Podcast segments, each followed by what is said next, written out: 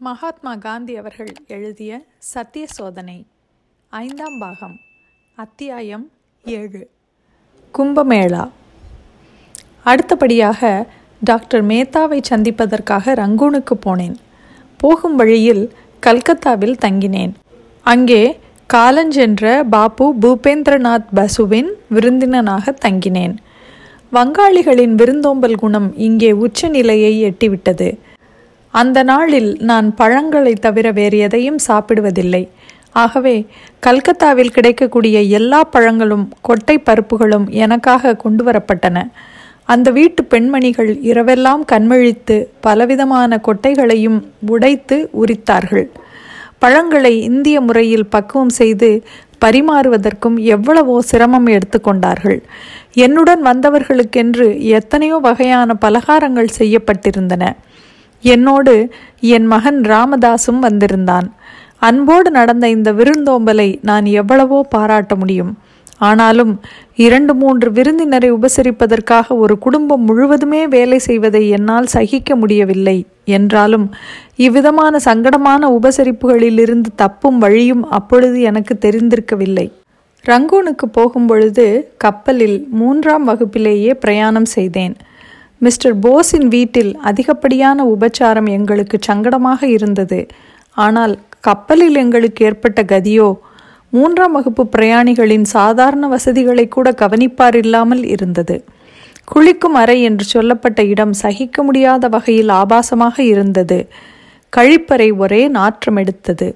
கழிப்பறைக்கு போக வேண்டியிருந்தால் மலத்தையும் சிறுநீற்றையும் மிதித்து கொண்டுதான் போக வேண்டும். இல்லையானால் தாண்டி கொண்டு செல்ல வேண்டும். இந்த ஆபாசங்களை சகித்து கொண்டு என்னால் இருக்க முடியவில்லை. கப்பலின் தலைமை அதிகாரியிடம் முறையிட்டும் பயனில்லை. இந்த விதமான ஆபாசங்களும் நாற்றங்களும் போதாதென்று பிரயாணிகளும் தங்களுடைய புத்திகெட்ட பழக்கங்களினால் மேலும் ஆபாசப்படுத்தினார்கள். உட்கார்ந்த இடத்தில் இருந்தபடியே துப்பி வைத்தார்கள். சாப்பிட்டதில் மிஞ்சியது புகையிலை வெற்றிலை ஆகியவைகளை கழித்தது ஆகியவற்றையெல்லாம் சுற்றிலும் போட்டார்கள். அவர்கள் போட்ட கூச்சல்களுக்கோ முடிவே இல்லை. முடிந்த அளவு அதிக இடத்தை பிடித்து கொண்டு விட ஒவ்வொருவரும் முயன்றார்கள். அவர்களை விட அவர்களுடைய சாமான்களே அதிக இடத்தை அடைத்து கொண்டு விட்டன இப்படி இரண்டு நாள்கள் எங்களுக்கு மிகவும் கடுமையான சோதனை ஆகிவிட்டது. ரங்கூனுக்கு போனதும் கப்பல் கம்பெனியின் ஏஜென்ட்டுக்கு எழுதினேன். இருந்த நிலைமை முழுவதையும் அவருக்கு தெரிவித்தேன். இந்த கடிதத்தினாலும் டாக்டர் மேத்தாவின் முயற்சியினாலும் திரும்பும்போது மூன்றாம் வகுப்பு பிரயாணம் அவ்வளவு மோசமாக இல்லை. எனது பழ ஆகார விரதம் ரங்கூனிலும் டாக்டர் மேத்தாவின் வீட்டினருக்கு அதிகப்படியான சங்கடத்தை விளைவித்தது. டாக்டர் மேத்தாவின் வீடு என் சொந்த வீடு மாதிரி. ஆகவே உணவு வகைகள் மிக அதிகமாக போய்விடாதவாறு ஓரளவுக்கு கட்டுப்படுத்த என்னால் முடிந்தது என்றாலும் இத்தனை வகையான உணவுதான் சாப்பிடுவது என்பதற்கு நான் இன்னும் ஒரு வரம்பை விதித்து கொள்ளவில்லை.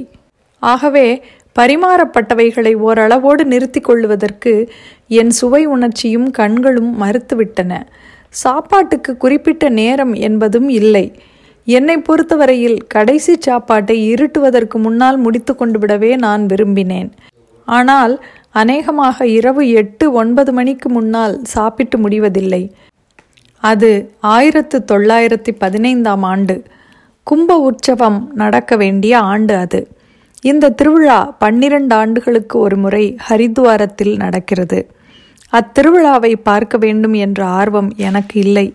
என்றாலும் மகாத்மா முன்ஷிம் ராம்ஜியை அவருடைய குருகுலத்திற்கு போய் பார்க்க வேண்டும் என்ற ஆவலுடன் இருந்தேன்.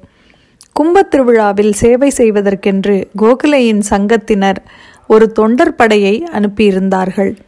அத்தொண்டர் படைக்கு பண்டித ஹிருதயநாத் குன்ஸ்ரு தலைவராக இருந்தார். காலஞ்சென்ற டாக்டர் தேவ் வைத்திய அதிகாரி தங்களுக்கு உதவி செய்ய ஃபீனிக்ஸ் கோஷ்டியினரை அனுப்புமாறு என்னை கேட்டிருந்தார்கள். எனவே மகன்லால் காந்தி எனக்கு முன்னாலேயே அங்கே போயிருந்தார். ரங்கூனிலிருந்து திரும்பியதும் நானும் அவர்களுடன் சேர்ந்து கொண்டேன். கல்கத்தாவிலிருந்து ஹரித்வாரத்திற்கு ரயில் பயணம் மிகவும் கஷ்டமாக இருந்தது. சில சமயங்களில் வண்டிகளில் விளக்குகளே இல்லை. சஹரன்பூரிலிருந்து சாமான்களையும் கால்நடைகளையும் ஏற்றும் வண்டிகளில் நாங்கள் அடைக்கப்பட்டிருந்தோம். இந்த வண்டிகளுக்கு மேல் கூரை இல்லை. மேலே தகிக்கும் வெயில் கீழேயோ கொதிக்கும் இரும்பு தளம். இவற்றுக்கு நடுவே நாங்கள் வருபட்டு போனவர்கள் போல் ஆகிவிட்டோம். இத்தகைய பிரயாணத்தினால் ஏற்பட்ட நீர் வேட்கையில் கூட வைதீக இந்துக்கள் முஸ்லிம்களிடமிருந்து தண்ணீர் வாங்கி குடிக்க மறுத்தனர். ஹிந்து தண்ணீர் கிடைக்கும் வரையில் அவர்கள் காத்து கொண்டுதான் இருந்தார்கள். ஆனால் இதே ஹிந்துக்கள் நோயுற்று விடும்போது டாக்டர் தங்களுக்கு கொடுக்கும் சாராயத்தையும் மாட்டிறைச்சி சூப்பையும் குடிக்க தயங்குவதில்லை. தங்களுக்கு மருந்தும் தண்ணீரும் கொடுப்பவர் கிறிஸ்தவ கம்பவுண்டரா முஸ்லிம் கம்பவுண்டரா என்பதை குறித்து விசாரிப்பதும் இல்லை என்பது கவனிக்க வேண்டியதாகும். கழிப்பறையை சுத்தம் செய்யும் வேலையே இந்தியாவில் எங்களுடைய விசேஷ வேலையாக இருக்க வேண்டும் என்பதை சாந்திநிகேதனத்தில் தங்கியதிலிருந்து நாங்கள் அறிந்து கொண்டோம். ஹரித்வாரத்தில் தொண்டர்கள் தங்குவதற்கு ஒரு தர்மசாலையில் கூடாரங்கள் அமைக்கப்பட்டிருந்தன. கழிப்பறைகளாக உபயோகிப்பதற்கு டாக்டர் தேவ் அங்கே சில குழிகளை தோண்டியிருந்தார். அவைகளை சுத்தம் செய்வதற்கு கூலி வாங்கும் துப்புரவு தொழிலாளர்களையே அவர் எதிர்பார்க்க வேண்டியிருந்தது. ஃபீனிக்ஸ் குழுவினர் வேலை செய்வதற்கு இங்கே சந்தர்ப்பம் ஏற்பட்டது. மலத்தை மண் போட்டு மூடி பிறகு அங்கிருந்து அகற்றி சுத்தம் செய்துவிடும் வேலையை நாங்கள் செய்வதாக முன்வந்தோம் டாக்டர் தேவ் மகிழ்ச்சியுடன் இதை ஏற்றுக்கொண்டார். இந்த வேலையை செய்வதாக சொன்னது நான் தான் என்றாலும் அதை மகன்லால் காந்தியே நிறைவேற்ற வேண்டியதாயிற்று.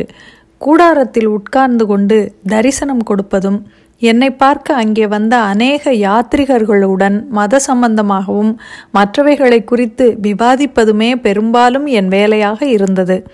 இதனால் என் வேலை எதையும் கவனித்துக் கொள்வதற்கு எனக்கு நேரமே இல்லை. என்னை பார்க்க வந்தவர்கள் நான் குளியலறைக்கு சென்றபோதும் கூட என்னை விடாது பின்தொடர்ந்தார்கள். நான் சாப்பிடும்போது கூட அவர்கள் என்னை தனியாக விட்டு வைப்பதில்லை.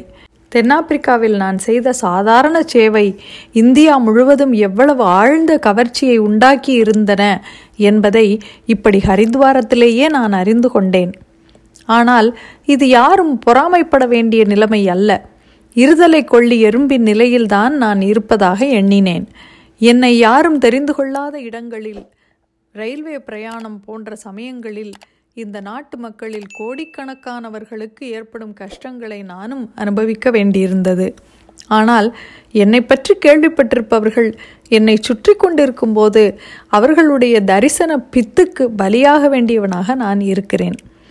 இந்த இரு நிலைமைகளில் எது அதிக பரிதாபகரமானது என்பதை எப்பொழுதுமே நிச்சயமாக கூற என்னால் முடிந்ததில்லை. ஆனால் ஒன்றை மாத்திரம் நான் அறிவேன்.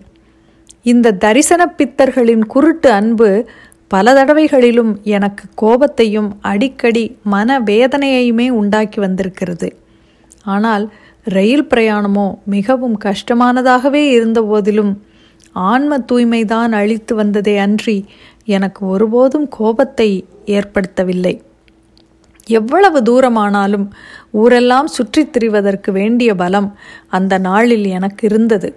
அதிர்ஷ்டவசமாக நான் அவ்வளவு தூரம் ஊருக்கெல்லாம் தெரிந்தவனாகவும் ஆகிவிடவில்லை. ஆகையால் எவ்வித பரபரப்பையும் உண்டாக்கி விடாமல் அப்பொழுது தெருவில் போய்க் கொண்டிருக்க என்னால் முடிந்தது. அப்படி சுற்றி திரிந்ததில் பல விஷயங்களை கவனித்தேன். யாத்ரிகர்களிடம் பக்தியை காட்டிலும் கவனக்குறைவும் வெளிவேஷமும் ஒழுங்கீனமுமே அதிகமாக இருந்ததை பார்த்தேன். சாதுக்கள் கூட்டம் கூட்டமாக அங்கே வந்திருந்தார்கள். உலக வாழ்க்கையின் இன்பங்களை எல்லாம் அனுபவிப்பதற்கென்று பிறந்திருப்பவர்களைப் போலவே அவர்கள் தோன்றினார்கள். இங்கே ஐந்து கால்களோடு கூடிய ஒரு பசுவையும் பார்த்தேன். நான் ஆச்சரியப்பட்டு போனேன். ஆனால் விஷயம் தெரிந்தவர்கள் சீக்கிரத்தில் எனக்கு ஏற்பட்டிருந்த பிரம்மையை போக்கிவிட்டனர். அந்த பரிதாபகரமான ஐந்து கால் பசு கொடியவர்களின் பேராசைக்கு பலியானதே அன்றி வேறல்ல. உயிருடன் இருந்த ஒரு கன்றின் காலை துண்டித்து இந்த பசுவின் தோலில் பொருத்தி இருக்கிறார்கள் அதுதான் இந்த ஐந்தாவது காலை அன்றி வேறொன்றும் இல்லை என்பதை அறிந்தேன். இப்படி இரட்டை கொடுமையின் பலனை கொண்டு ஒன்றும் அறியாதவர்களின் பணத்தை பறித்து வந்தார்கள். இந்த ஐந்து கால் பசுவை பார்க்க ஆவல் கொள்ளாத ஹிந்துவே இல்லை. இந்த அற்புத பசுவிற்கு தாராளமாக தர்மம் செய்யாத ஹிந்துவும் இல்லை. உற்சவ தினமும் வந்தது. அது எனக்கு மிக முக்கியமான தினமாகவும் ஆயிற்று. நான் ஹரித்வாரத்திற்கு யாத்திரை நோக்கத்துடன் போகவில்லை. புண்ணியத்தை நாடி யாத்திரை ஸ்தலங்களுக்கு போய்க் கொண்டிருக்க வேண்டும் என்று நான் எண்ணியதே இல்லை. ஆனால் அங்கே கூடியிருந்ததாக கூறப்பட்ட பதினேழு லட்சம் மக்களில் எல்லோருமே வெளிவேஷக்காரர்களோ வெறும் வேடிக்கை பார்க்க வந்தவர்களோ அல்ல. அவர்களில் எண்ணற்றவர்கள் புண்ணியத்தை தேடவும் ஆன்ம தூய்மையை அடையவுமே வந்திருந்தார்கள் என்பதில் எனக்கு எந்தவித சந்தேகமும் இல்லை. ஆனால் இப்படிப்பட்ட நம்பிக்கை எந்த அளவுக்கு ஆன்மாவை மேன்மைப்படுத்துகிறது என்பதை சொல்லுவது இயலாததல்ல என்றாலும் சொல்லுவது கஷ்டம். ஆகையால் ஆழ்ந்த சிந்தனையில் மூழ்கியவாறே அன்று இரவை கழித்தேன். தங்களை சூழ்ந்திருக்க வெளிவேஷத்திற்கு நடுவில் பக்தியுள்ள ஆன்மாக்களும் இருந்தன. ஆண்டவனின் சன்னிதானத்தில் அவர்கள் குற்றமற்றவர்களே ஹரித்வாரத்திற்கு வந்ததே அதனளவில் பாவச் செயல் என்றால் ஹரித்வார யாத்திரையை நான் பகிரங்கமாக கண்டித்து கூறிவிட்டு கும்ப தினத்தன்றே அங்கிருந்து புறப்பட்டிருக்க வேண்டும். ஹரித்வார யாத்திரையை மேற்கொண்டதும் கும்ப உற்சவத்திற்கு வந்ததும் பாவச் செயல் அல்ல என்றால் அங்கே நடக்கும் அக்கிரமங்களுக்கு பிராயச்சித்தமாக என்னை நான் தூய்மைப்படுத்தி கொள்ள வேண்டும். இது எனக்கு மிகவும் இயல்பானது. என் வாழ்க்கையே கட்டுத்திட்டங்கள் அடங்கிய முடிவுகளை அடிப்படையாக கொண்டது.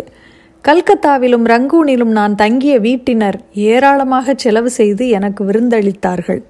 அவர்களுக்கு நான் அனாவசியமான தொந்தரவுகளை கொடுத்து விட்டதாக எண்ணினேன். ஆகையால் என் ஆகாரத்தில் இத்தனை பண்டங்களைத்தான் சாப்பிடுவது என்று கட்டுப்படுத்தி கொள்வதோடு கடைசி சாப்பாட்டை இருட்டுவதற்கு முன்னால் முடித்து கொண்டு விடுவது என்றும் தீர்மானித்தேன். எனக்கு இத்தகைய தடைகளை நானே விதித்து கொள்ளாவிட்டால் இனி என்னை அதிதியாக ஏற்பவர்களுக்கு அநேக இடைஞ்சல்களை நான் உண்டாக்க நேரும். சேவையில் நான் ஈடுபடுவதற்கு மாறாக அவர்களை எனக்கு சேவை செய்வதில் ஈடுபடுத்தி கொள்ளவும் வேண்டி வரும். ஆகையால் இந்தியாவில் இருக்கும்போது இருபத்தி நான்கு மணி நேரத்தில் ஐந்துக்கு அதிகமான பொருள்களை நான் சாப்பிடுவதில்லை என்றும் இருட்டிய பிறகு சாப்பிடுவதில்லை என்றும் விரதம் எடுத்துக்கொண்டேன் இதனால் எனக்கு ஏற்படக்கூடிய கஷ்டங்களை குறித்து தீரச் சிந்தித்தேன். ஆனால் இதில் எந்தவித சந்தேகத்திற்கும் பின்னால் இடம் வைத்துவிட நான் விரும்பவில்லை. நான் நோய்வாய்ப்பட்டு மருந்தும் உணவுப் பொருள்களில் ஒன்றாகி அந்த சமயம் விசேஷமாக சாப்பிட வேண்டிய ஆகாரத்திற்காக விதிவிலக்கு எதுவும் செய்யாது போனால் அப்பொழுது என்ன ஆகும் என்பதை குறித்தும் யோசித்தேன். என்னவானாலும் சரி இந்த விரதத்திலிருந்து எந்த விதிவிலக்கும் செய்து கொள்வதில்லை என்று முடிவாக தீர்மானித்து விட்டேன். இந்த விரதத்தை இப்பொழுது நான் பதிமூன்று ஆண்டுகளாக அனுசரித்து வருகிறேன். இதனால் எனக்கு பல கஷ்டங்கள் ஏற்பட்டதும் உண்டு. ஆனாலும் இந்த விரதம் எனக்கு பாதுகாப்பாகவும் இருந்தது என்பதை நிச்சயமாக கூற முடியும். இது என் வாழ்நாள்களில் சில ஆண்டுகளை அதிகமாக்கியது. நான் பற்பல நோய்களுக்கு உள்ளாகாதவாறும் என்னை காப்பாற்றியது என்பதே என் அபிப்பிராயம். இத்துடன் அத்தியாயம் ஏழு முடிவடைகிறது. மீண்டும் அத்தியாயம் எட்டில் சந்திப்போம். நன்றி.